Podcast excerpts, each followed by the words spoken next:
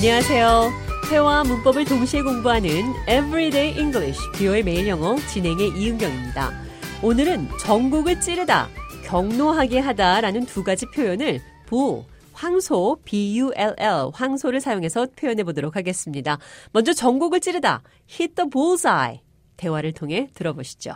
Welcome to the show, John. I'm pleased to be included today. Do you really want to work on weekends? Yes, it's quiet, there's no traffic, and less work on weekends. That too, but isn't it because of money? Wow, you hit the bullseye. They do give more money to people who work on weekends.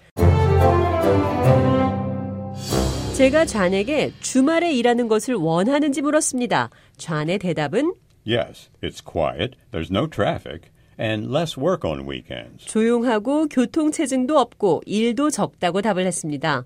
그러나 제가 돈 때문에 그런 것 아니냐고 물었더니 좌의 대답은 You hit the bullseye. 당신은 황소의 눈을 쳤다.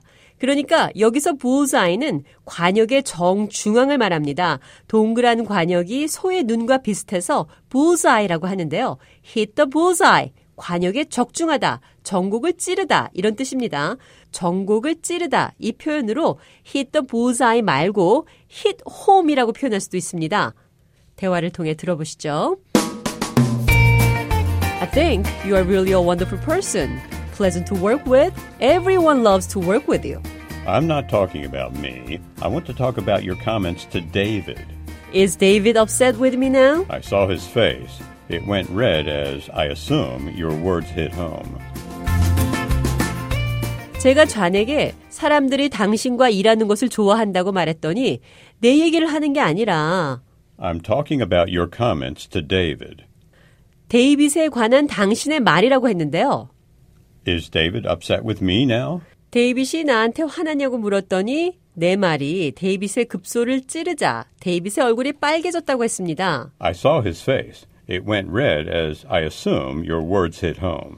나는 데이빗의 얼굴이 빨갛게 된 것을 봤다. I saw his face turn red as your words hit home. 내 말이 hit home, 전곡을 찔렀다. hit home은 집을 친다. 그러니까 중요한 것을 타격했다. 급소를 찔렀다. 전곡을 찔렀다. 이런 표현이 되겠습니다. I saw his face turn red as your words hit home.